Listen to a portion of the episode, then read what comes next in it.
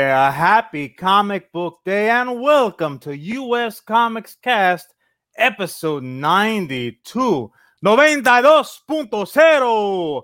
2 topics, 60 minutes for the people. I'm John Rivera, the CEO and co-founder of U.S. Comics.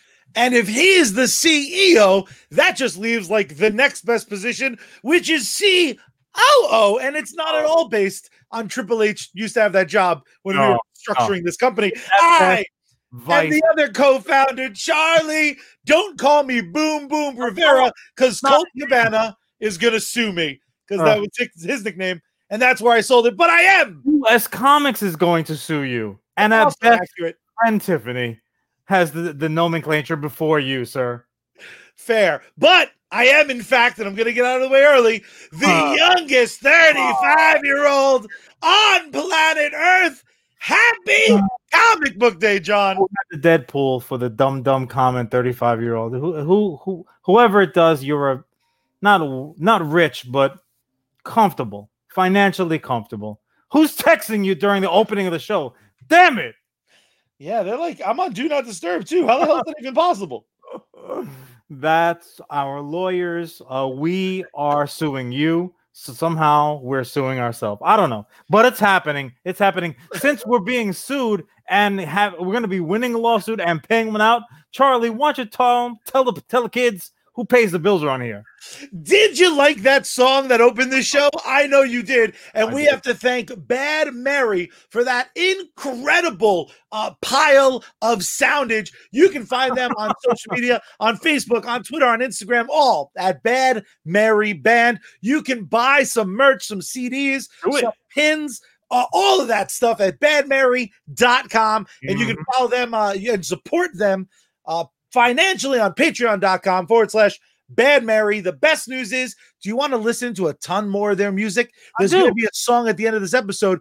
You can also go to like any music streaming service, and they are there, Bad Mary, on every single one of those streaming platforms. Thank you, Bad Mary. You rock. God bless you, Bad Mary. God bless you, everyone. Also, as well as paying a couple of bills around here on Facebook Gaming, it's Sergeant Finesse. 2 streams a day, outstanding gaming content, supporter streams, follower streams. He runs contests. He does giveaways. Don't be a sucker. Check him out today. Throw him a like. Throw him a follow. Consider becoming a supporter. And if you need to pick me up, go to sneakenergy.com. Follow the white rabbit like Neo down the hallway, down the chute. Open it up and knock it back. Delicious. That is delicious. What's not so delicious is going to be my topic today, because I'm starting things off. Whoa! Just like an anxious young man just wants to jump right in the sack. Charlie, it's comic book day. The fact of the matter is that we have a lot of going ons.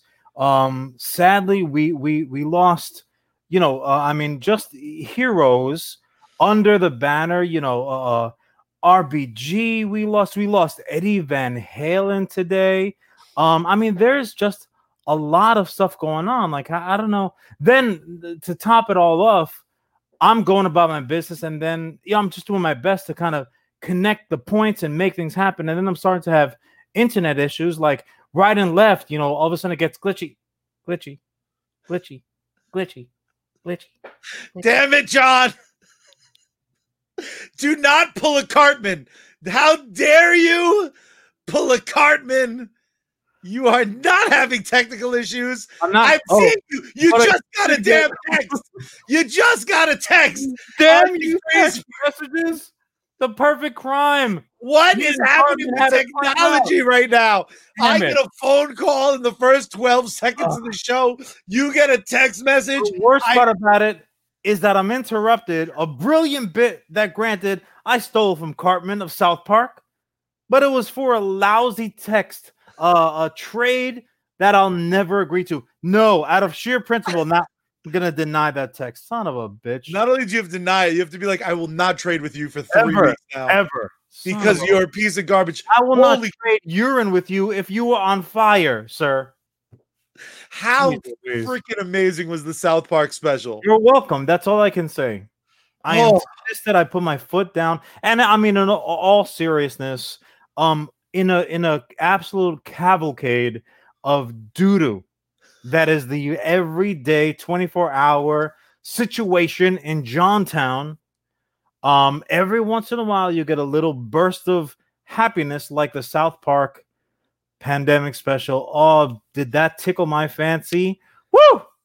I don't know if there is, I don't know if it's insane or awesome or the funniest thing or the worst thing. It's somehow all of them. Is it all of the things I just listed? If you haven't taken the time to watch the South Park pandemic special, you're out of your mind. I don't want to kind of bury any optimism that's clawing towards light. Like if they're, if they're just if they're like Carrie's hand, just like they're all gonna laugh at you and like it was a terrible 2 hours, but here's my hand. Maybe there's a happy ending. No.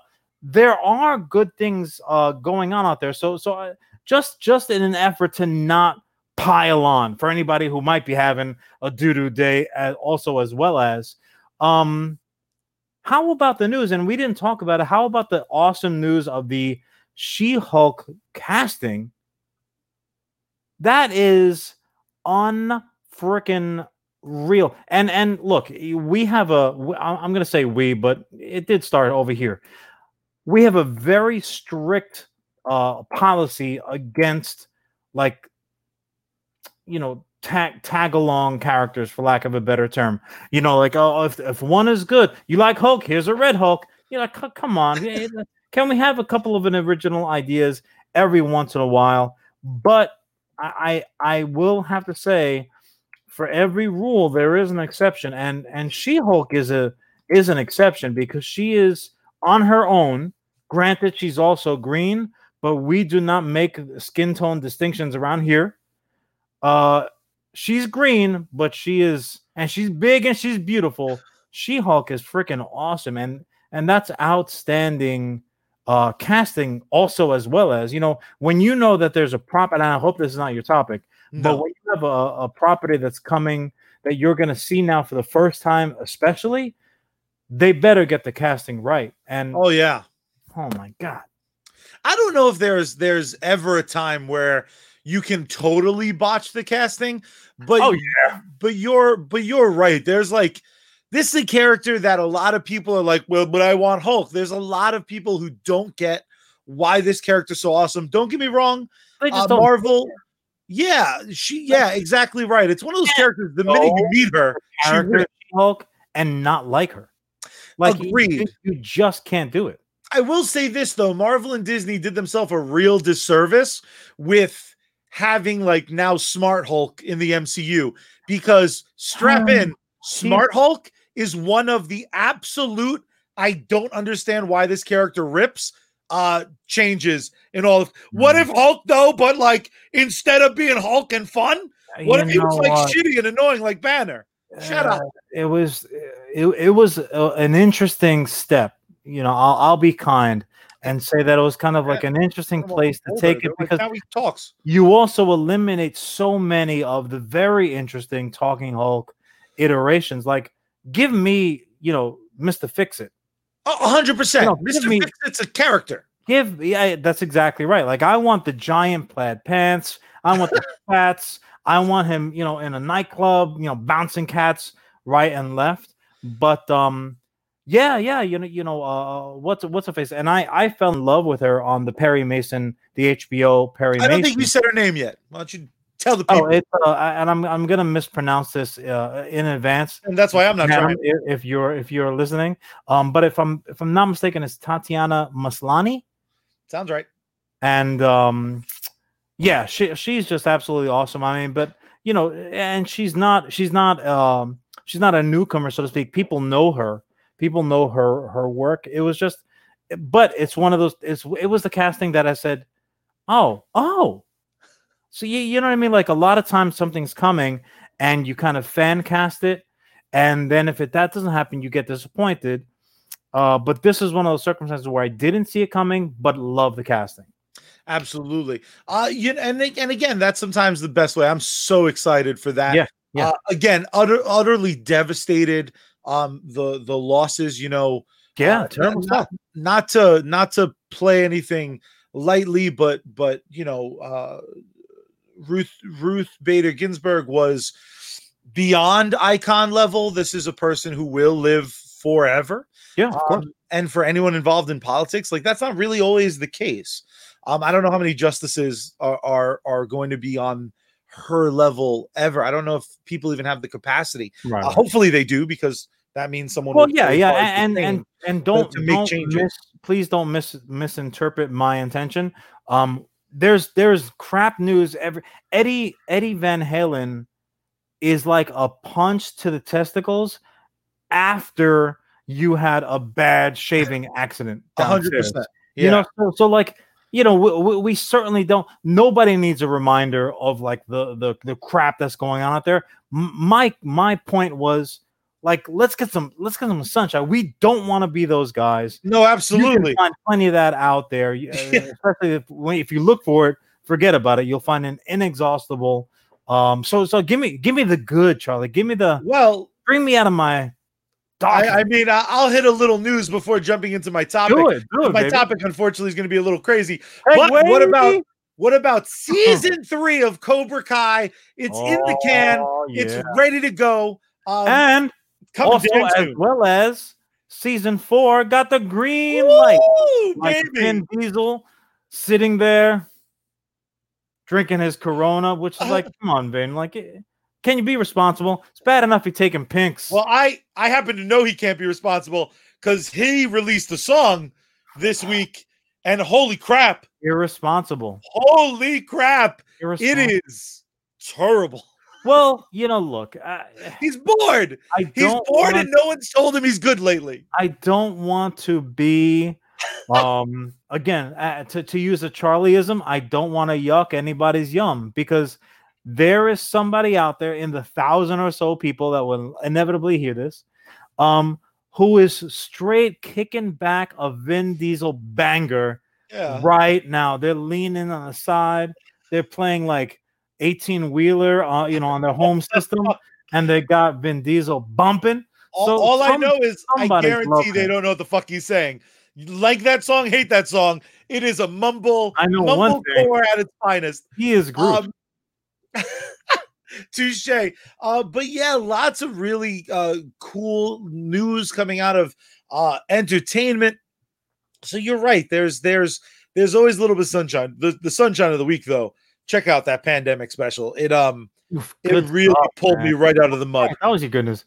It is just as many oh my gods as laughs. That's the best tag that I can give that hour. You got a very weird Charlie quasi real time reaction where, like, I sent you screenshots when I was watching it, because I was just like, I cannot believe. And again, I don't want to spoil any of it. No. There's 12 moments where I was just mouth agape. A dirty dozen.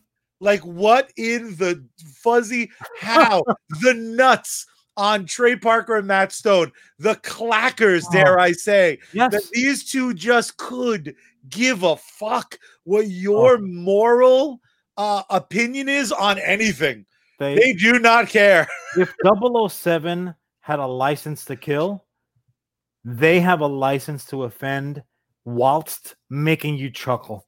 Because that is, it's just funny. It's just funny. But you know what? Like I said, Charlie, we never want to belabor the point, not when I can do it in my segment.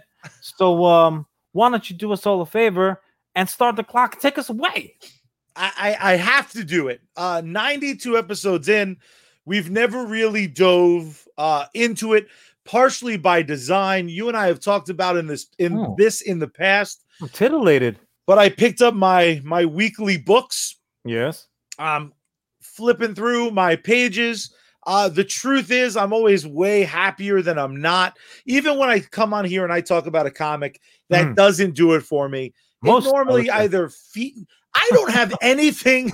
I don't have anything on my pull list that I'm not trying to enjoy. I'm not such looking for bad time Susan, that I'm like, you know what? I'll pick up the issue of. Is that a term? Because if it's not, copyright Charlie Rivera. It's one of those situations where, like, every issue. Did you see that, Friends and Family?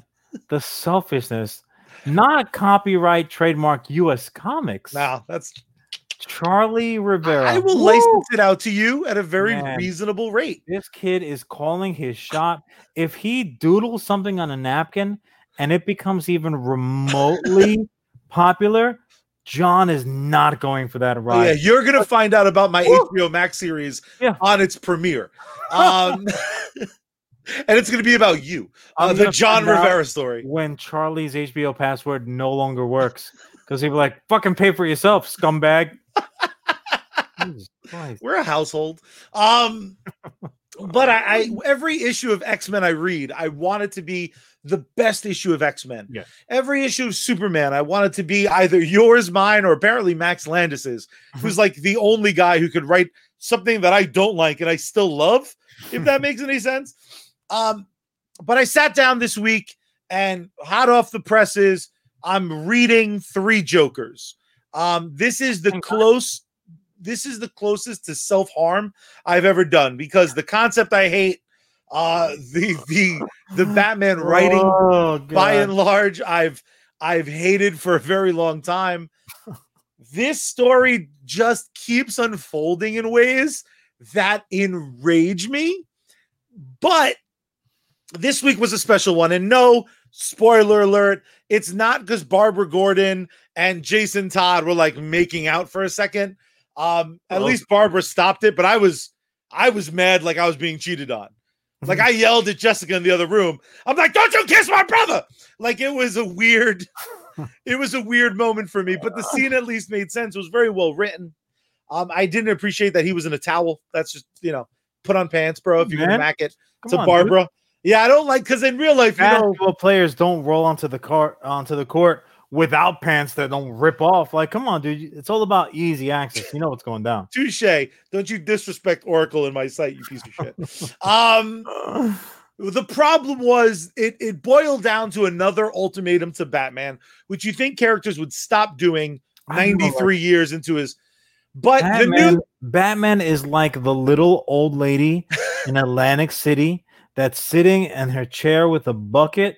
She just wins and wins and wins. That's the new term. The old lady sitting in a seat in AC. That's Batman. That's the Batman. But the ultimatum, it's been made before. It's been made way too many times. Is pretty much, and I won't spoil this completely, but he now is put in a position where like you have to kill the Joker or else X, Y, and Z. And it wasn't so much that they did that in a comic again, because comics are in a cycle. Like they go through these moments of like, should a hero kill? But this idea was on my head a lot because we talked about Max Landis's American Alien, where his version of Clark is like fucking totally fine with killing.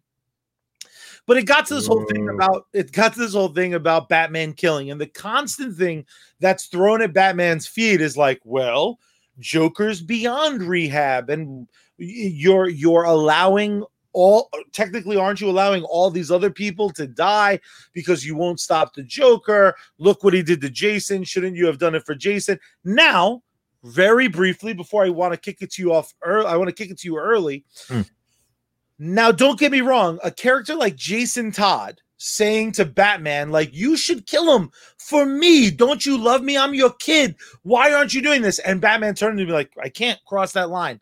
That's like a beautiful comic book moment. For me, comic books are ultimately made up of those moments that live in my brain forever. Mm-hmm. It's those are freeze frames. Yeah, those are the things that should get repeated in a live action and in a video game, if in a reboot. Mm-hmm. There are certain scenes that you're just always dying to see. Right. The difference though is like Jason Todd in the. It's funny you brought up She-Hulk before, because again, a lot of these characters you've gone on record. You hate that there are 35 Robins, let alone one Robin, which is Batman Jr. Really. I tend to like a lot of the Bat family, because I like that they're all kind of distorted versions of Bruce. Nightwing is like, what if Bruce was socially like capable of liking? They're photocopies of a fucked up photocopy.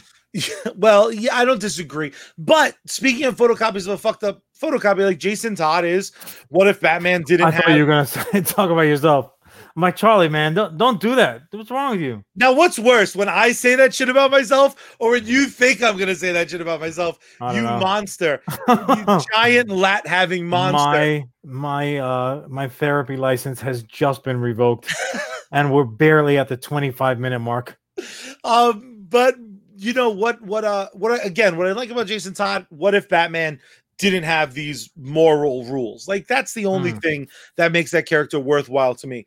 But it got me really thinking about Batman and why I don't care for Batman stories. And it's something I've heard a lot about other people in Superman. Be like, well, what's the point of a Superman story? He has all the powers. He's invincible. And I try to explain to them that, you know, it's this character who can do everything, but he chooses not to do anything. And it just had me really think of how some characters just will never resonate if you're missing a core ingredient. And a lot of people, I feel like, and I don't know it to be true, but I'll steal your analogy. You've always said Batman's like the Yankees.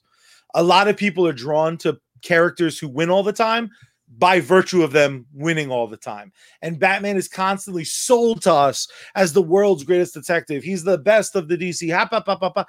But I think it always boils down with Batman to everyone feels like with enough training and enough money, you could be Batman, which I've always put shenanigans on. Yeah, absolutely. Because I'd be like Knight Rider, if anything. I'd be like, I'm going to get this cool car that does all sorts of shit and is kind of my best friend. I want to be given this cool car. I don't want to like do all the science stuff myself. No. I don't want to invest in whatever it's going to take. I want someone to be like, chick, chick, chick, chick, here you go. Yeah. You were dead, but now here's a leather jacket. And you have the world's greatest car with Mr. Feeney's voice. It just literally comes down to your tolerance of womp womp. Oh, yeah. Womp, well, womp. And also like how popular your music is in Germany and how well you can grow your fluffy white fro. And it turns out really well. But it's like, it turns out I have all those things. So if anybody, I should be Michael Knight. You know what? I'm fine with it. I'll just be the voice for Kit. How about you go into turbo yourself, motherfucker? Like just a real antagonist. Oh, no. So my question to you, it's twofold. I'll start off the gate. Okay. One, what are your actual feelings on Batman? One for each Joker. What exactly? Oh, that's a good. I wish I thought of that. Rewind. I'm gonna edit this. I'm not gonna. Oh, just like the Jokers, we should have three. We're getting an edit for. Cool. But one, what are your feelings on the Batman character? Love him, like him, dislike him, whatever. Two, why do you think the general public is drawn to it? And three, I don't know, something I'll think of later. The key to U.S. Comics Cast success is preparation, ladies and gentlemen.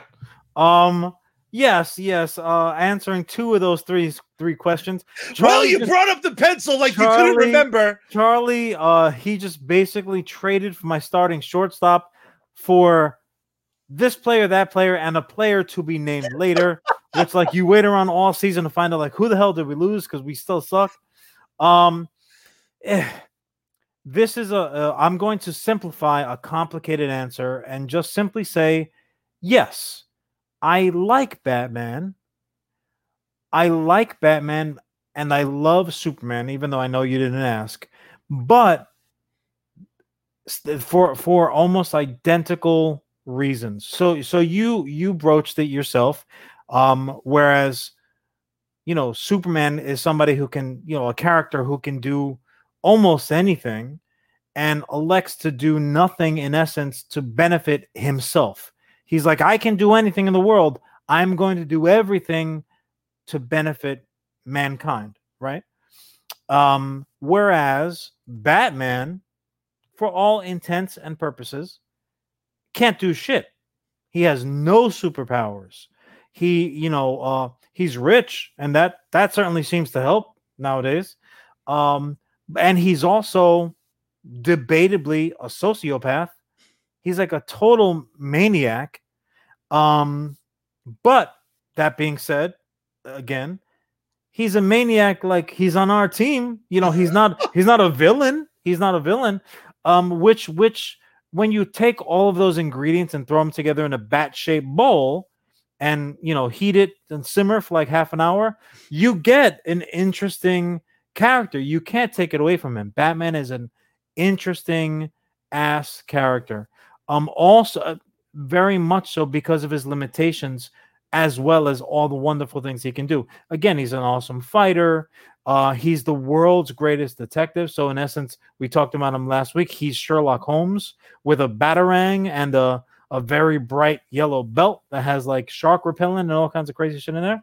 But yeah, he's a very interesting character. I would love to write something for Batman. So short answer long, yes, I do like Batman. Yes. Do you think the same reasons you just listed is that are those the same reasons why the general public love Batman, do you think? Because he is loved. He's top five. Beloved. He is beloved. I mean, he is top. I would say he's top five fictional characters, period. Oh, I don't disagree. I don't disagree. And you can, for some of the dum-dums that we hang around with, you can include some historical American figures. They're like, oh, yeah, fictional characters like George Washington. But like, no. Stop you right there, man. Like, you've gone off the road. Yeah, no, he's a ridiculously popular. I think a lot of it has to do with the unsolicited consumption. Like, people, you know, we are fed. Yeah, he's the Slurpee of superheroes. Yeah, and he had one for some reason. And he's a bottomless coffee cup at the diner at 3 a.m.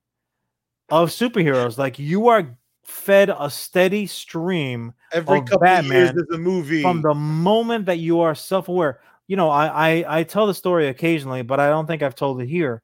I'm very proud of my initial Michael Keaton Batman movie experience, because our beloved cousin, who's now in law enforcement, snuck us in to a sold out performance of Batman. It was sold out, snuck us in illegally. We did not pay. That's what that means. We took somebody's seats who paid good damn money. Now, this was, I'm the oldest that you've seen on this show. So this was before the days of dedicated seating. Like, you could not say, I'm row H, seat 12. No. You get whatever seat you fucking get to before somebody else gets to. It's a free for all. So we got somebody's seats. Somebody paid good money, God knows when, stood online for however long, and we're like, there's no seats, but here's our tickets. And yeah, so even though it was a wonderful movie, it will forever be one of my favorite superhero movies ever, because free. Because free. And that's how Batman feels sometimes, you know. But in watching The Boys, which had another incredible episode last week, and again, some people after last week's episode thought I was like poo-pooing The Boys. I think the comic is brilliant. It's just like negative as hell, and I don't think it's the best version of that sort of story. And also, as well, I don't have to explain myself to you. Like it more than it's not the only version. I think that was the point that I took away from you on playback. It was like, you know, if you've gotten a 17 versions in essence of the same, game board, right? Like, you know what, the Sarge, actually, I'm going to take it back to one of our sponsors. So Sarge plays multiple games on multiple platforms.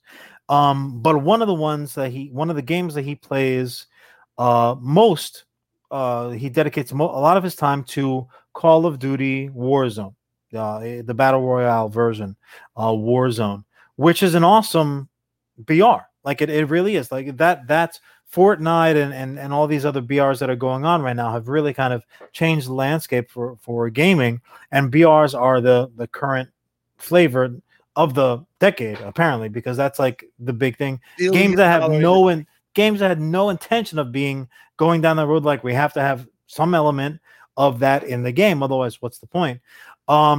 But he says he plays it all the time. He hates their current map.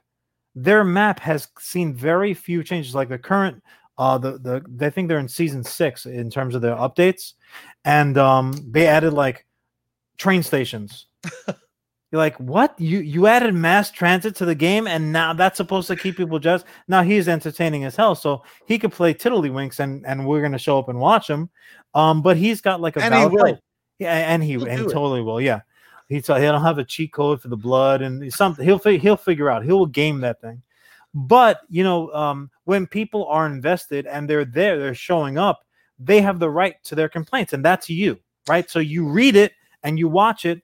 But you're allowed to voice your thoughts. And also, more importantly, just referring to last week and to some degree, even talking about Batman, I'm just saying there's alternatives. And if you like this, you'll like that. If you like The Boys, you're going to, in my opinion, probably be obsessed with Invincible. If you're obsessed with The Boys, now you'll have two. Anything Millerverse.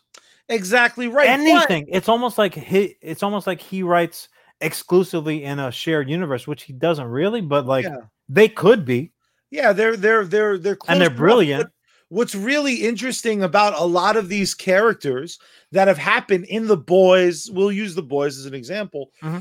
What they do is they take the world's most popular or most recognizable characters, Superman, Batman, Wonder Woman, and they put a spin on it. Right. My argument would be, to a certain degree, and obviously I'm not saying this in totality of all comic books, I think Batman's the least interesting version of Batman. I think the minute that you put a spin on him, he becomes wildly more interesting. Batman the villain is more interesting than Batman the hero, because it's this concept of like, well, I have files on Superman, Wonder Woman, and Flash, and now Killer Robot got it. The minute that they go down this road of like, with enough prep time, Batman could defeat anyone, be like, well, that's kind of the story I would rather see. Like, I would rather see Batman take on the Flash and overcome Flash's superpowers, not necessarily with a singular gadget, but with some masterstroke plan. Those like Miller, the Millerverse, as it were, has done versions of Batman, and you've been like, oh, holy crap. The Boys is probably a bad example because there's no one directly, a little bit Black Noir, but Black Noir is a super still. One might argue like super, he's like super Snake Eyes. Yeah. One might argue that like Billy Butcher is almost that universe is Batman. He makes plans. He's going after a foe. He's kind of a leader. To I think your point, the different iterations of Batman that we've gotten, I don't know. So like Red Son's version of Batman was like a freedom fighter Batman with a babushka and ears, sewn onto the side, which is like okay, it's cold. Look. Yeah, you're not gonna question anybody's choices when it's like below freezing out. See, in my head, it was the mask with just very sharp ears, and he pulled his hat over. Oh, and then the hat. I gotcha. So like Ralphie's mom getting everybody ready to go out. He's like, I can't put my arms down. Arms down at the Batcave. It is October, I think 7th. You're not allowed to make Christmas Story references, bro. I disagree, sir. But I'm this close to putting out Christmas decorations. But even think about Thomas Wayne. Think about like if Bruce died instead of his dad. Negan Batman, which is kind of hard to say. I had like a super stammer there for a second. That was not me freezing. That was literally real life. That happened to my face. That was a legitimate. But I think Thomas Wayne is a far more interesting version of Batman than the Batman we have. I even think Batman's kind of like children are more interesting by and large. I think Nightwing has had way more interesting stories because he's not. Well, you. This whole thing was this just is, me getting to like know who's great, Charlie's. Dick Grayson. So if it's too early for Christmas, Charlie, wouldn't logic dictate that it's way too early for Valentine's Day, which is clearly this is your Cupid song to Dick. You are. I'm gonna isolate for that. Shame, sir. Like, for shame. No, but I even in saying a character that I like genuinely don't have any love for in Jason Todd. He's always been like, what if Batman was Punisher? Jason Todd was killed by the fans. Oof. Isn't that enough? That's just cold-blooded. That enough. But you know, if you think about also, fun fact, they're doing a Death in the Family like on-demand movie where everyone's gonna vote during the film. I think. Come on, guy. Like that's cold blood. You're gonna kill poor little baby Jason Todd. Like you know what's happening. You're like, oh, here's a live-action Frogger. Let's see if the little guy can get across. You know he's not gonna. First of all, the second the little frog jumps backwards, frog, you're dead. You just signed your own death warrant. You're trying to cross the road. Never jump backwards, dude. Stupid frog. You got to think, frog. You have a family to get home to. But you don't just jump side to side and front to back. I just think Batman is so predictable almost. Oh, I know that's ironic considering I love Superman so much.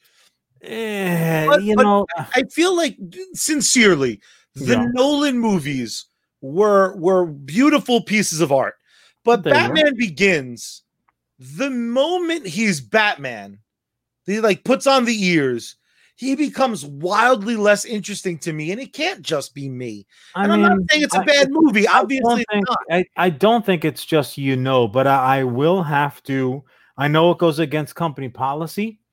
And the agreement that we both sat down in front of the lawyers with. But I'm going to go ahead and disagree with you. I don't think that he is a boring character or an uninteresting character or anything along those lines. And I'll say this to as on a cross-examine for the jury. A lot of people will line up and say Batman is the most interesting character in all of comic bookdom because of his limitations, right? His physical limitations. I mean, obviously, he can run from here to California and back, and you and I can't make it up the stairs without like taking a break in between and having like people on the side giving us cups like a marathon splashed in our face. He can beat the bejesus out of like a gang of street toughs, all dressed up like newsies, and somehow in 1940. Granted, he can do all those things, but like Superman can shoot lasers out of his nostrils. Like you don't want to be on the wrong end, like the business end of a super fart, because you will wake up in a different zip code. Like that's the world that Batman exists in. So it is fair to say that he has like limitations, but his mind is the great equalizer. But this is my bigger point. People will also say, well, Batman has the best rogues gallery. Sure. And it's for the same reason. So like Batman v pick anywhere from Riddler. The pile. Literally anyone, because of those limitations, how is he going to win the day becomes, more interesting. But so, then we're not talking about character. I don't mean to lawyer you, but we're not then talking about Batman. We're talking about Batman's rogues. So by that estimation, if you give Batman's rogues gallery to a character that I personally think is superior in every way, give those villains to Daredevil, and now Daredevil has to use his mind to fight Riddler. But Daredevil doesn't have to use his mind to fight Riddler, because Daredevil will echolocate where question mark boy is. But then same with like the ever-living tar out of him. Or Punisher. Punisher will murder face every single one. Man-Bat would be spreading COVID all over Gotham in about 2 minutes flat, because Punisher would have turned him into puree. Punisher would have taken Man-Bat and ostensibly shoved him into a ninja blender and hit liquefy, and Gotham would be covered in Man-Bat juice in about 5 minutes. So no. Well, what about? I'm going to disagree with you even more. What about Dick Grayson? What about Nightwing? Dick Grayson is a photocopy. Batman's Rogues Gallery. Well, you do. Who's Dick Grayson's Rogues Gallery? Touche. Spiral. I had to deal with that for years. Horrible. But sincerely, it's like a lot of the things that people are like, I love Batman. A lot of those people really love Joker. A lot of those people really love Mr. Freeze. But that's part of it. So in other words, if it was Batman exclusively, if it's Batman versus a good qualities of a character, of course it does. It has to do with what you're talking about is storytelling. Sure, so and what I'm saying, in order for Batman's Rogues Gallery to exist, Batman has to exist. Sure, but what my point is, because I'm not disagreeing with what you just said, and I know in the universe of comic books, characters are their supporting cast to a certain degree. To a degree, yeah. But if you look at Batman, I would say like what you're describing is what makes him interesting is the Rogues Gallery, and other people would say. Sorry. Let me just misquote. Yeah, maybe I misspoke, and I'll double back. So some people would, but you brought up a good point though, because I think a lot of people would throw into my face the Rogues Gallery. Or last week on the Facebook stream of this episode, every single Wednesday at 8 p.m. For those of you just listening and not watching, friend of the show Jordan said that Daredevil can't get over because his Rogues Gallery stinks. So by virtue of that idea, take away Batman's Rogues Gallery, he loses a lot of good qualities. Of course. People have done it. Batman Year One is a prime example of an amazing Batman story. But I would argue at that point that the Batman in Year One or 0 year or Year Four or even Year Five, they're taking Batman and they're adding an interesting element. And Batman's not all that fucking interesting, in my opinion, compared to like a Year Two Batman who's still figuring it out. As much as everyone likes to throw in my face that Superman isn't interesting because he's so predictable or because he can do everything, seemingly with Batman's dumb brain, he's like, it's not even as fun as 1966 Batman, where he's like, I luckily brought with me my anti-COVID spray, which just turned out to be hand sanitizer.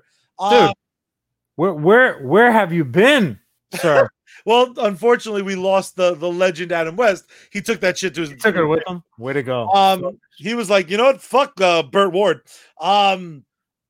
But I think the fundamental Batman that everyone claims they love, I think the reason this next movie looks so interesting is they're like, what if he's super emo and wears mascara? What if he's young into his career? Batman is always emo. That's true. It's just varying degrees. But as time dwindles down, make your point. Clarify your statement. If you want to. Honestly, I don't even remember where it was. I misquoted you. I said that Batman's most interesting because of his Rogues Gallery. No. That's the storytelling. Again, Batman. You know, I'm gonna stick to my original point. The reasons why Batman is interesting is because of the world that he inhabits, and also, dude, like you can't take away from him.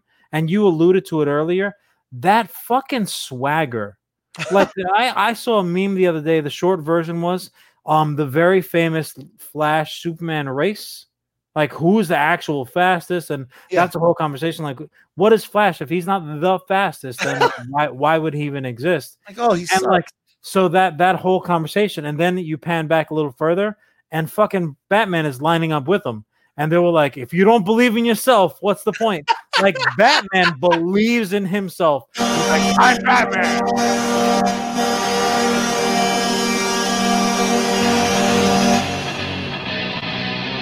Oh, it's the Gotham Knights hitting the ice against the New York Rangers.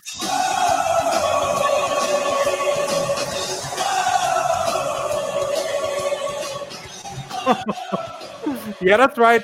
I threw in a little Batusi. Respect.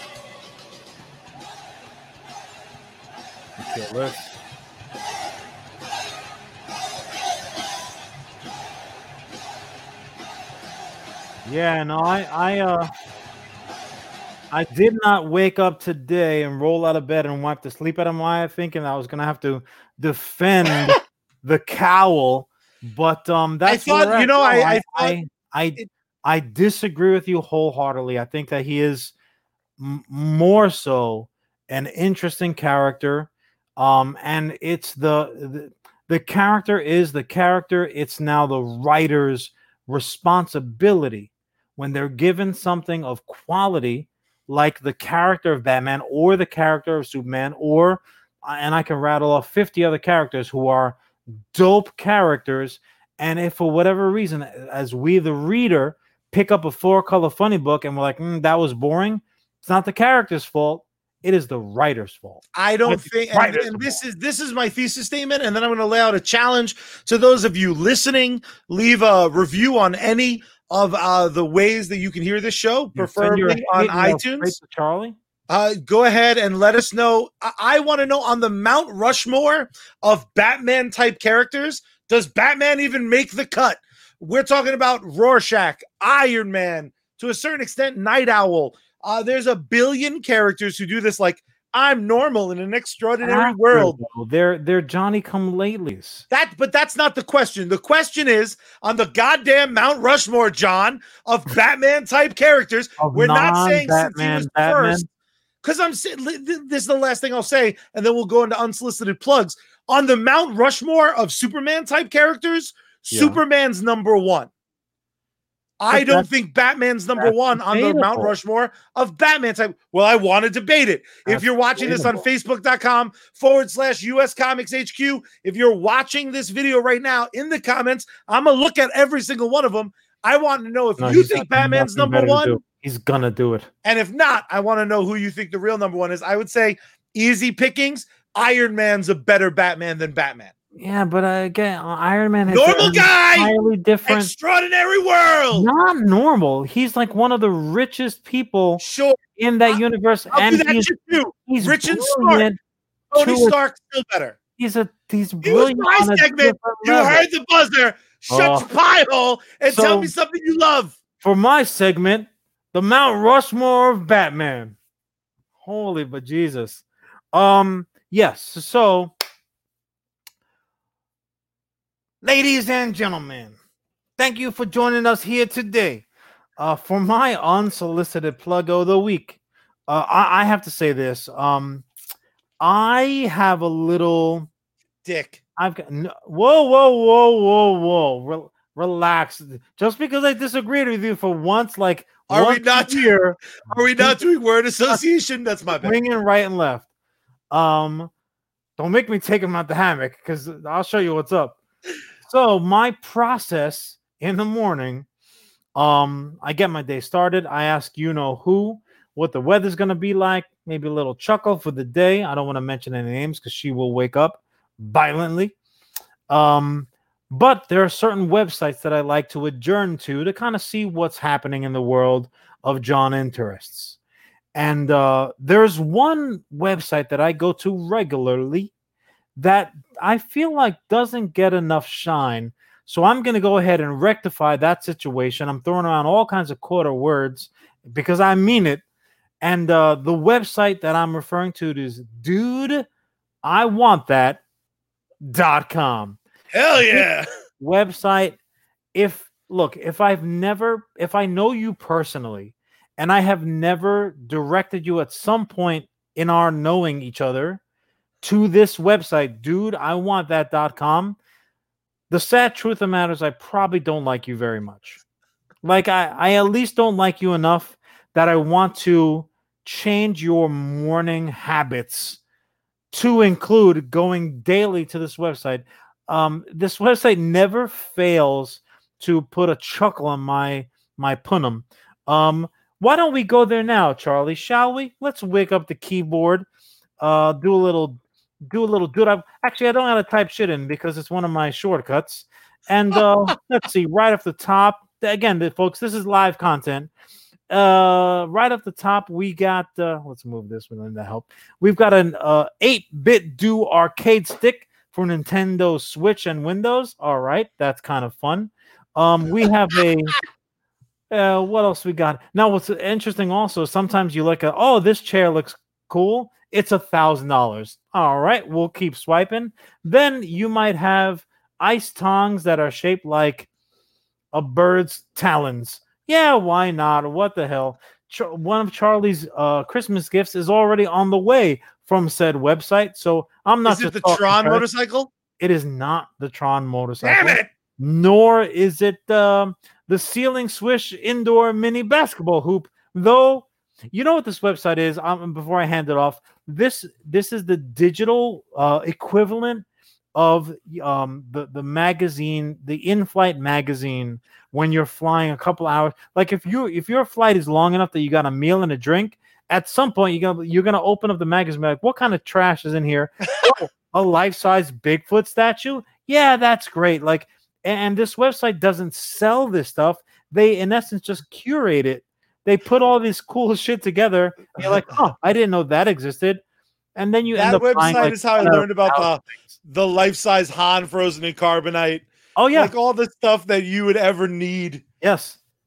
Yeah. If you were in the Disney movie Blank Check, this is where all that money was. Well, that website is how I know if I was filthy rich, I would never get bored enough to turn to, like, drugs and hookers. Yeah. Because I would have, like, straight up the Tron motorcycle in my driveway. How would you, if you wasted all your money on drugs and hookers, how would you have enough left over for a lost Atlantis sea monster desk light?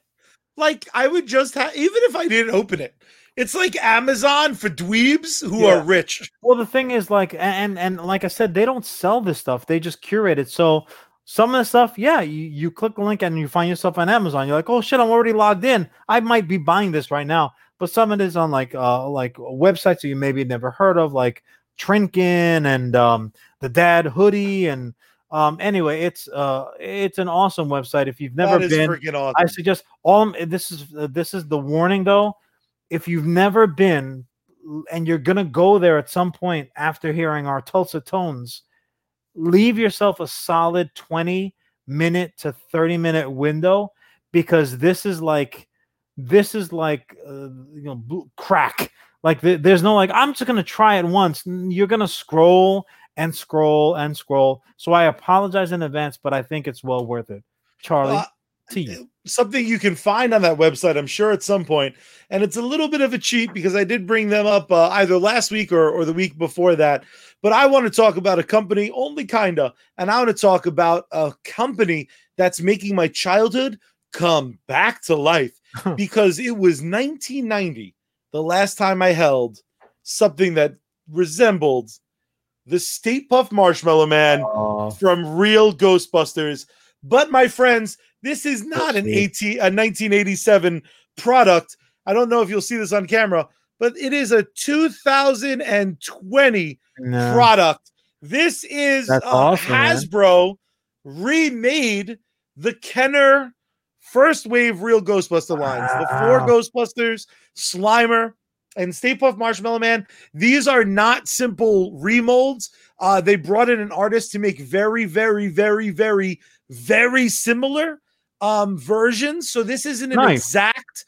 It's so close, though. Uh-huh. It's aggressive. Some of the dimensions are different. He actually lost a little weight. It is 2020. He's a little bit thinner. He used to be a little bit rounder. He's doing intermittent fasting. Exactly. He used to have a little bit of a tush. This is what I look like naked, in case anyone was ever curious, including the hat I only wear and the bibski. What I love about it is they're not the only company.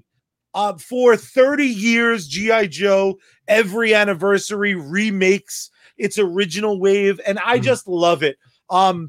I love stuff, clearly, as this room can attest, but I love nothing more than when a company reaches into the vault, even if it's another company's vault, in this case Hasbro reaching into Kenner, and they say, what's that thing you used to love? All right, here you go. Here's four of them, here's five Especially of them. Here's if the they first can improve wave. It a little bit, like, dude, more power to you. Yeah, not toxic. You know, you just you I love them. Finally put it in your mouth. Exactly. That's without being clip. Worried about cut that audio. But sincerely, I love it. It's back on shelves on Walmart. It's on Walmart.com. What I really love about it is they're also doing the Ghost Popper, one of the toys, one of like the action toys that came out. So hopefully that sells well. I would love nothing more than to add a 2021 version of the child proton pack to match the one John got me to get my childhood back. Because John spent a fortune. This thing was $10 or $15, I think. Now he tells me. Unbelievable. Well, the proton pack's not out yet. And when that comes out. Unsolicited plug / break your brother's heart segment. Brought to you by Charlie. The proton pack didn't remake yet. Nice. All right. Well, you know what? You tugged on a few heartstrings and set a few people up for the maybes and the what ifs. So that was pretty good. I guess there's really nothing left to do except go ahead and start my timer now. It's interesting. And for anyone who's sitting, watching, listening, you might question the unibrain of the brothers Rivera. But the second Charlie opened his blubbering lips and started jibber-jabbering about his topic, my heart fluttered like when they're picking teams in kickball and in like sixth grade, like no one's going to pick me. I'm going to have to stand with the gym teacher and hold the clipboard. Like you get that feeling. You're like, oh, don't do it. Don't do it. I was petrified that Charlie was going to pick my topic because for once in like ever, I actually didn't have a backup topic. I was so confident that I had the topic to myself, but it's topic adjacent. Let's say they're kissing cousins. So Charlie brought up friend Jordan. Friend Jordan and I, we exchanged texts on a regular basis, and we were just kind of chit-chatting about certain things on TV, certain books that we were reading or we haven't got around to, and sometimes hypotheticals come up, or like, you know, what do you think about this? What do you think about that? And Batman, friend Jordan is a huge Batman head. Batman specifically, BTAS came up, the animated series, which is, I mean, just it's beloved, like you read about. If you could put a ring on a cartoon, this would be the one to do it because, like, you could parade this cartoon around with your like company picnics and the Christmas party, and people would give a Charlie reaction to Henry Cavill coming out of the water in Superman, like, ooh, look at that cartoon. Look at those silhouettes. Look at the noir style. So, so Jordan had brought up to me, like we were talking about, okay, what's your favorite episode from this, I mean, award-winning, rightfully so, cartoon. And, you know, we bandied about certain episodes and, you know, he's like an expert. So I'm sure he's going to answer your topics question, Charlie. So be ready for that. Little angry teacher will pushing his glasses up at his nose, telling you what for. But yeah, we were talking about like favorite episodes and this, that, and the other thing. And it actually got my mind to thinking about an episode that kind of really struck me and has come up in a semi-related topic recently. And I'll connect these dots right now. One of my favorite episodes, Jordan and I weren't talking about this particular episode, but one of my favorite episodes ever was Mr. Freeze centric and Charlie Heart of Ice. Heart of Ice. So this was one of those rare cartoon experiences where the focus is totally on the villain and kind of makes you root for the villain. Like we talk about for comic book movies have a real tendency for by the time they get to 2, 3, 4 installment in the series, the follow-up movies have more to do with the villain, introducing the villain, how they became a villain. Like it becomes very villain-centric. And more so about, okay, well, the superhero that you know, the comic book character that you know, this is how they are going to address this villain who we've now introduced and spent like half the movie telling you all about. That's kind of unique to those sequels and follow-up movies in the cinematic universes. Not so much in cartoons. Cartoons, like, we got 30 minutes, baby. 10 minutes of that is cartoons, selling you cereal and toys. We need to get a lot of story in your stupid little brains before it's time to do homework. So boom, boom, boom, here it is. They don't really spend a lot of times, cartoons do, in giving you backstory, in making you empathetic, in making you, like, tugging on your little child heartstrings. Granted, I was watching it as a teenager and above that, but nobody told our parents to have Charlie so damn late. So you're welcome. Yeah, exactly right. So I'm watching this cartoon and I'm sitting back thinking, damn, like I'm kind of a Mr. Freeze man now. So anyone doesn't know, like, shame on you. Go and watch it. It does retcon his entire back history, but it does it so well that the comics were like, no, that's what it is. Yeah, now. Like, oh, that's better. That's way fucking better. So Mr. Freeze becomes, again, a sympathetic character. He just wanted to save his wife's life, and fucking Mark Hamill, you know, beautifully plays the CEO, who heartlessly is like, fuck your wife, I'm losing money, shuts his shit down, and now Mr. Freeze goes on a fucking freezing chilly warpath. The best. Cool party. Like, he goes fucking off. I want to save a ballerina. Everybody chill. So even Batman, Heart of Ice is Batman, because he's like, oh, fuck you kids, sorry, put on the cape, distract the gunfire away from me. Here's a yellow cape and underpants. You'll go draw fire. Like, Batman, you're a real nice guy. Hey Dick, how'd your parents die? Swinging on a rope. Here's a grappling gun. Get over that shit. You know what not to do. So, oh, they called you Robin? Perfect. Ugh, Batman, you son of a bitch. Sociopath, like I said, psycho. Fact. So, again, they do this beautiful job, and you're like, even Batman in the episodes, like, this fucking poor guy, I'm still gonna stick you in Arkham, but, like, the CEO's the scumbag. Take that. I believe take a famous capitalism quote from that episode is Batman just going, ooh, what happened? Oh, that sucks. Batman sees Mark Hamill coming out of the water. He's like, mm. Oh, wait, no, that's misquote. Sorry. That's also my reaction when Mark Hamill comes out of the water. Yeah, what's up, bro? True. Me too. So, it would be like a Dagobah swamp. It wouldn't be like he just saved the hotties. As tight that that is. Anyways, so, Batman is more, in essence, he's more angry at the CEO, because ironically, the character, Mark Hamill's character, was winning, like, a humanitarian award when Mr. Freeze fucking attacks him. And, you know, Mr. Freeze steals a bunch of stuff so he can make the big machine. And blah, blah. Again, watch the episode. It's dynamite. It's an award-winning episode for a reason. And it usually is the answer. Jordan and I were banding about other episodes, which we can talk about maybe with Clayface's episode is very much in that same vein. There are so many of them. It follows very similar beats. Well, you know, again, when you develop a recipe. So I wasn't talking to you, sister. Sorry, I told you. Would you like a recipe for Batman cookies? I told you, don't wake her up. It's a problem every time.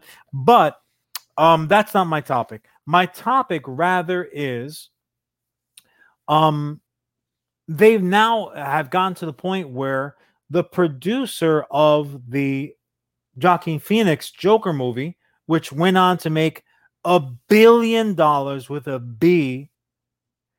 Especially when everybody was like, maybe this movie's not a good idea. They were doing warnings, and there were a ton of reasons to not make this movie.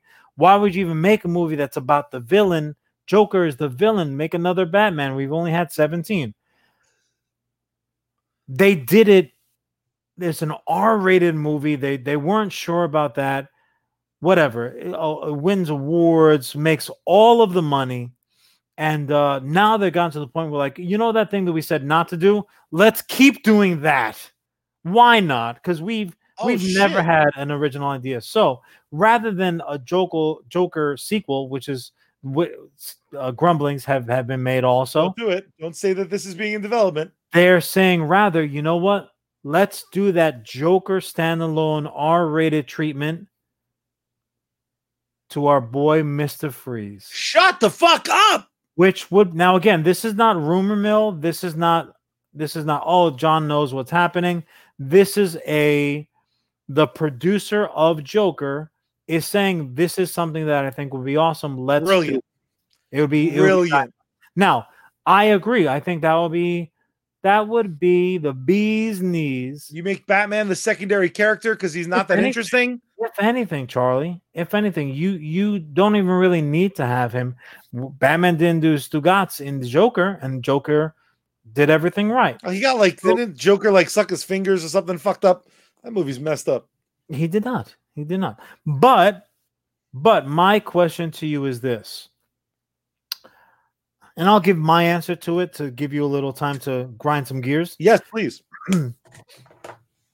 and we talked about also the copyright trademark John Rivera, screw Charlie, because this is my idea, the reroute approach, similar to, again, what Creed did with Rocky. You love some Rocky, but you know what? You can't have Rocky 17 and you're wheeling him into the ring because he's 127 years old. At some point you need to reroute to the storyline. This is a world that here's some now awesome new content. So they rerouted with Joker. They didn't give me a check. Now they're talking about maybe rerouting with Mr. Freeze, which I would be completely on board with. What other villain-centric reroutes do you think would be awesome and why? Now, my answer is this, giving Charlie a little time, and I'm watching the clock.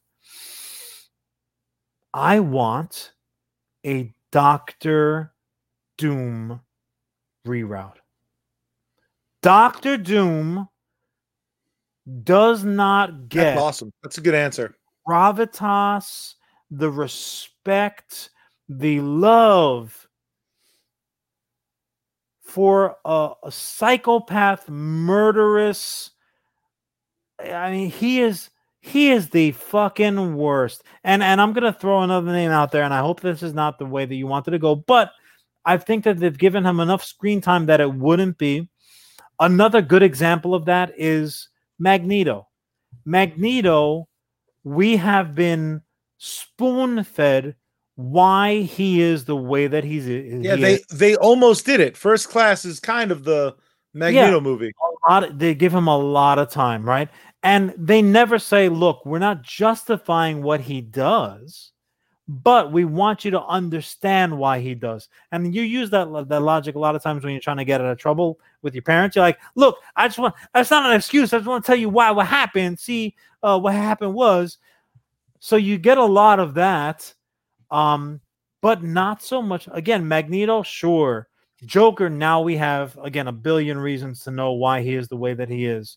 Mr. Freeze has done it in cartoon form, and it's spun out to now be the standard bearer in the comic books and video games. Like, they have used that story arc. They've wrung as much out of it as maybe they can until it's on the big screen.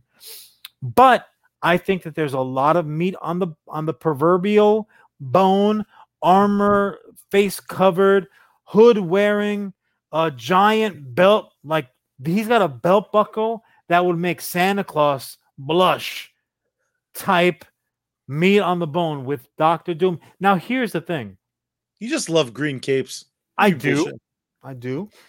Dr. Doom is the way that he is for a reason, and I think it's an outstanding, entertaining, thought-provoking, eyebrow-raising, toe-curling reason that I think would make a dynamite movie, a beginning-to-end movie. Now, this type of storytelling, I think, works on a long timeline because when you establish who the threats are out there, then you can roll out your superheroes after the fact, and now you have people tangling. You have two parties, Party A and Party B, who, in essence, you now care about equally. Yeah. And that's far more interesting storytelling. So to kind of piggyback a little bit unintentionally on your topic, oh, Batman's not interesting, but now you have a Joker. Yeah, that is completely engaging and interesting. It solves the Batman crisis. If I rolled out a Batman to you now and be like, guess what? He's going to throw down with Joaquin Phoenix type Joker, Charlie's first in line. Yeah, that's the only way to make that boring as fuck character work. Look, is a really good villain. But you know, though, I will tippy type on the social media like you requested. My question to you is, what is the reroute? You know, and obviously you have to take the leader of Liberia off the table. But and you know what, you can choose another. You know, another like egomaniacal type. Right, I have one ready to go. Hit me. I'm excited. Ready. Hamato Yoshi, aka the Shredder. You do a Shredder movie. You start when he's young. You call the Foot Clan, whatever the translation would have to be. If there's not one, invent one. Make a really cool sounding thing that means like Firefoot, not the hand from Daredevil. Not the hand from Daredevil. So this way, when you do your, I still want my finale for the uninitiated. I want to build up to, you know, you can show mutagens splashing some turtles in my last frame. Throw a couple of little, you know, little cookies in there for people to gobble up. Yeah, but I want to go the route of. You know, he's just like a Magneto story would be. Hamato Yoshi ends up being quite the douche. Anyone who's trying to kill some teenage turtles is not a friend of mine. But you go the route of, or the reroute, huh?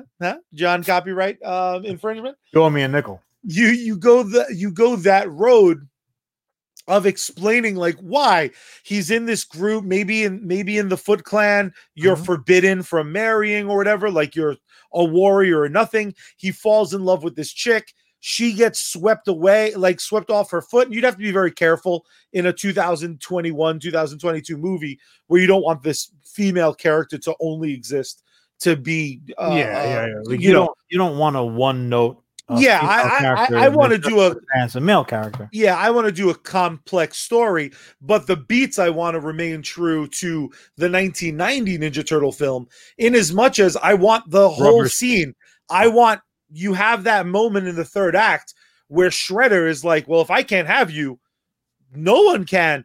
So he turns heel in that third act, killing Splinter's master and this love interest who we develop and the whole nine. He now in that third act, not only does this horrible act, not only gets the scars from the rat that gets the ear chopped off. I'm going to pay tons of homage to that 1990, in my opinion, just classic. But then he takes over the foot and then you do that ending. Our movie ends. It's dramatic. It's awesome. Then you show that they've gone to New York.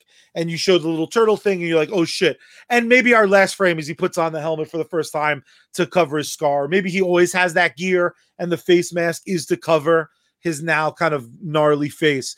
But I think Hamato Yoshi would be an incredible. And also, you film it like Kill Bill, in as much as you take everything from those Eastern and Western. You make it a straight up like samurai movie. Yeah. Like, but you make it a Japanese samurai movie, like in the like a 47 Ronin. You know, type of, you know, like there. You're. It's a dynamite answer.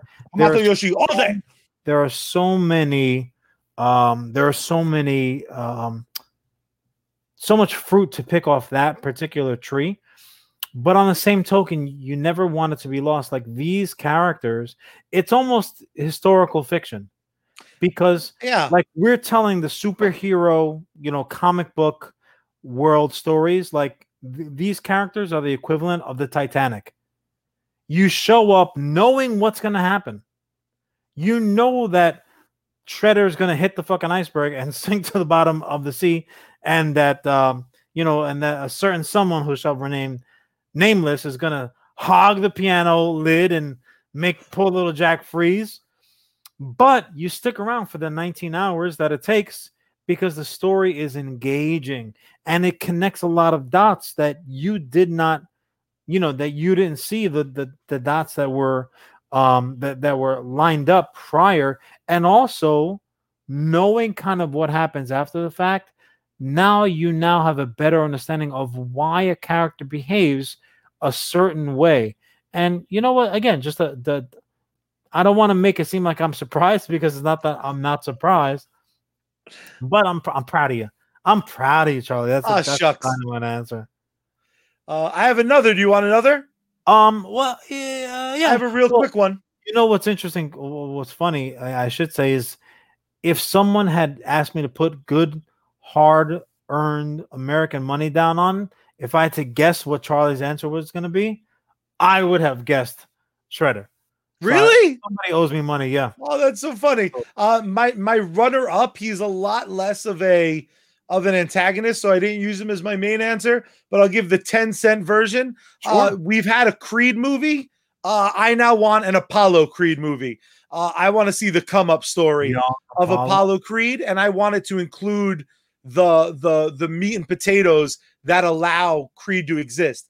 This is a guy who cheated on his wife. This is a guy who let it get to him, and eventually he dies doing the thing he loves. That's a complex character. And normally I would be greedy and say I want I just want like a really dense. I almost want it shot like a biopic.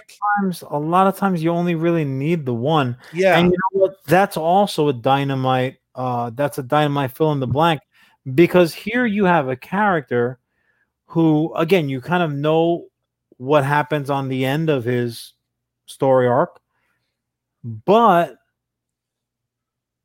he's also the way that he is. He's a very over-the-top character by the time that you meet him. So if he's like out of the womb, if like the doctor pulls him out of his mama and slaps his ass, and instead of crying, he throws an uppercut and a cross to the doctor, and like starts like James Brown starts in the background saying, "Two behind me, coast to coast." Like if that was his entire story, if he is born wearing the Uncle Sam outfit, you're like, what's even going on right here? But rather instead, like, I'm gonna do the work for them. What if he's an undersized kid? What if he's a shy kid? What if like all those affectations that we got to know him as the obstacle in Rocky's story? What if his journey to get to that point, maybe that's even more interesting. Depends. I think I'm writing it, so we'll find out. I would really, really love a combination of that, where the Apollo Creed personality is something that's developed, and I think it would be very interesting if his boxing skill was God-given, in as much as he just took to it like a fish to water, because we haven't seen that in a boxing movie yet. Obscenely intelligent. He's just a prodigy. He's the thing is too, and not to go into a separate topic, but you brought it up, so I'll blame you. They call boxing the sweet science, because that's what it is. It's not just who can go in there and hit harder, or who can last longer, so to speak, if it's a marathon, but it's literally science. So it's not just punch, it's counterpunch, it's jab, it's setting your opponent up for the big shot. And the more that you watch fighting in general, whether it's MMA or whether it's straight up pugilism, you really get to see the angles. It's like fist pool, right? Like you watch somebody play pool, forget about it. Just get me drunk. Let me pay who I gotta pay and get the hell out of here, so I don't rip the felt and owe somebody big money. But if you watch like pool being played on TV, like you can see the Einstein of it all at work, like the ankles and this and the other thing. Same thing if you watch enough boxing or MMA, you get to really have an appreciation of the scientific nature of it. Yeah, couple of concussions later, a little bit of blood. Sure, it fulfills that bloodlust that we have coursing through us, absolutely. But yeah, no, that's a dynamite answer. Mine, I think I'm gonna get away with it, and it's funny because you talked about my green compulsion. It is also in the Green Lantern world, and the much maligned Green Lantern movie with Ryan Reynolds that we got, and justifiably so. Maybe no one maligns it as much as he does. I my a quick answer, like a gut reaction answer, would have been Sinestro, because I love the character of Sinestro. I find him endlessly interesting. He's entertaining as hell. He's actually tough as a villain, not to root for. You're like, oh, go get him, but like, oh no, my bad, wrong team. But of all the things that the Green Lantern movie did poorly, one thing it did really, really well was kind of establish the Sinestro character. And also, you know what? It's like, side panel, Judge. It's one of those like great tragedies in comic book cinema that we're not going to get that Sinestro performance ever again, because he looked perfect. His acting was dead on.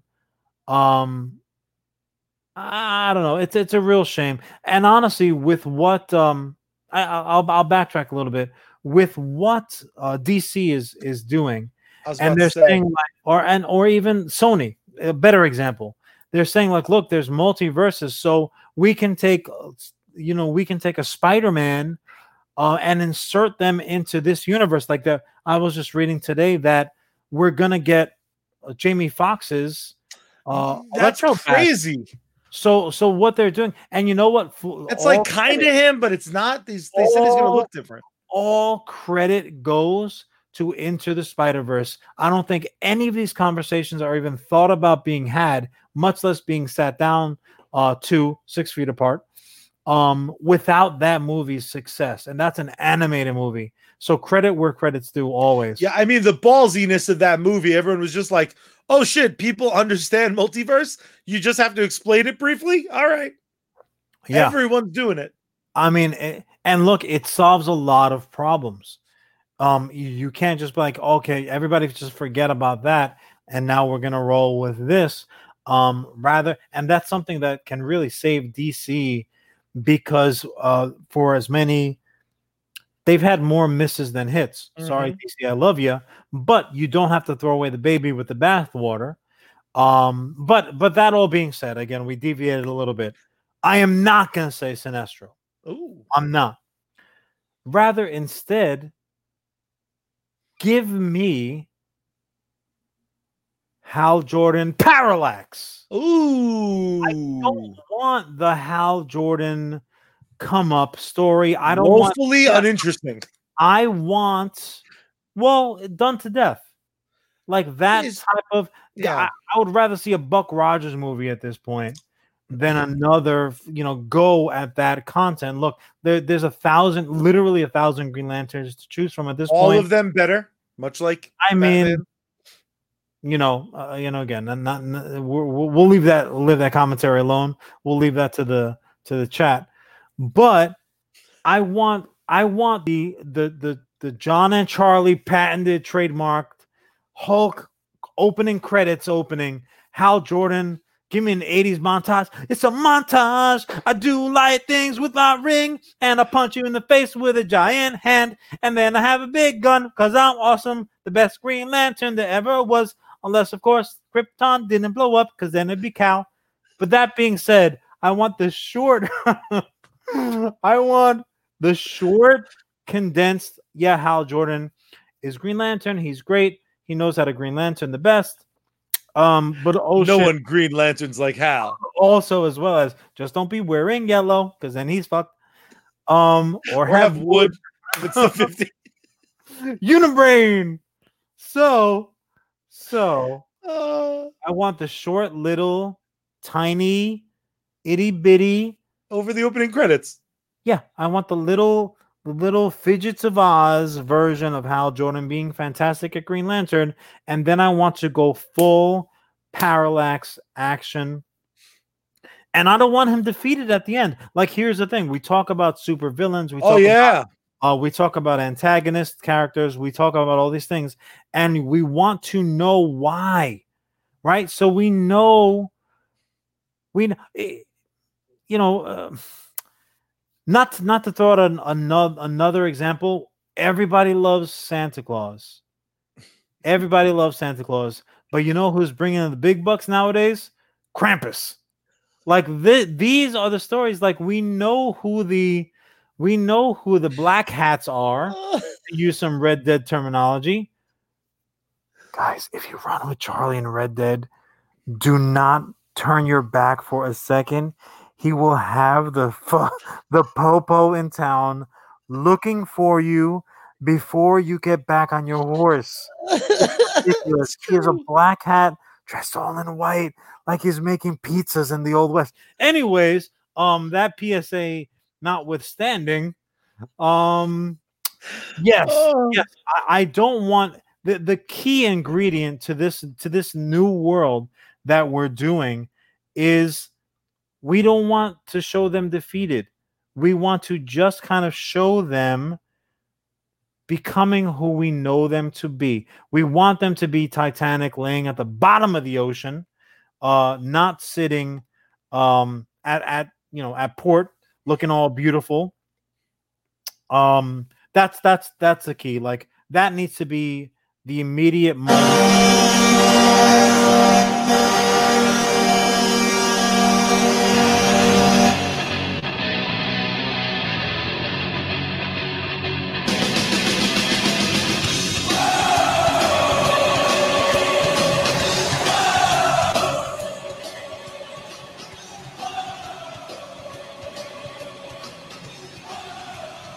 Oh, me some cheesy poops.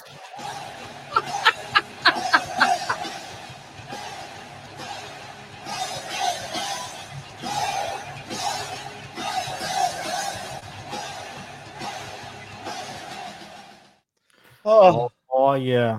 That is I love that. I'm instantly pissed at your topic though.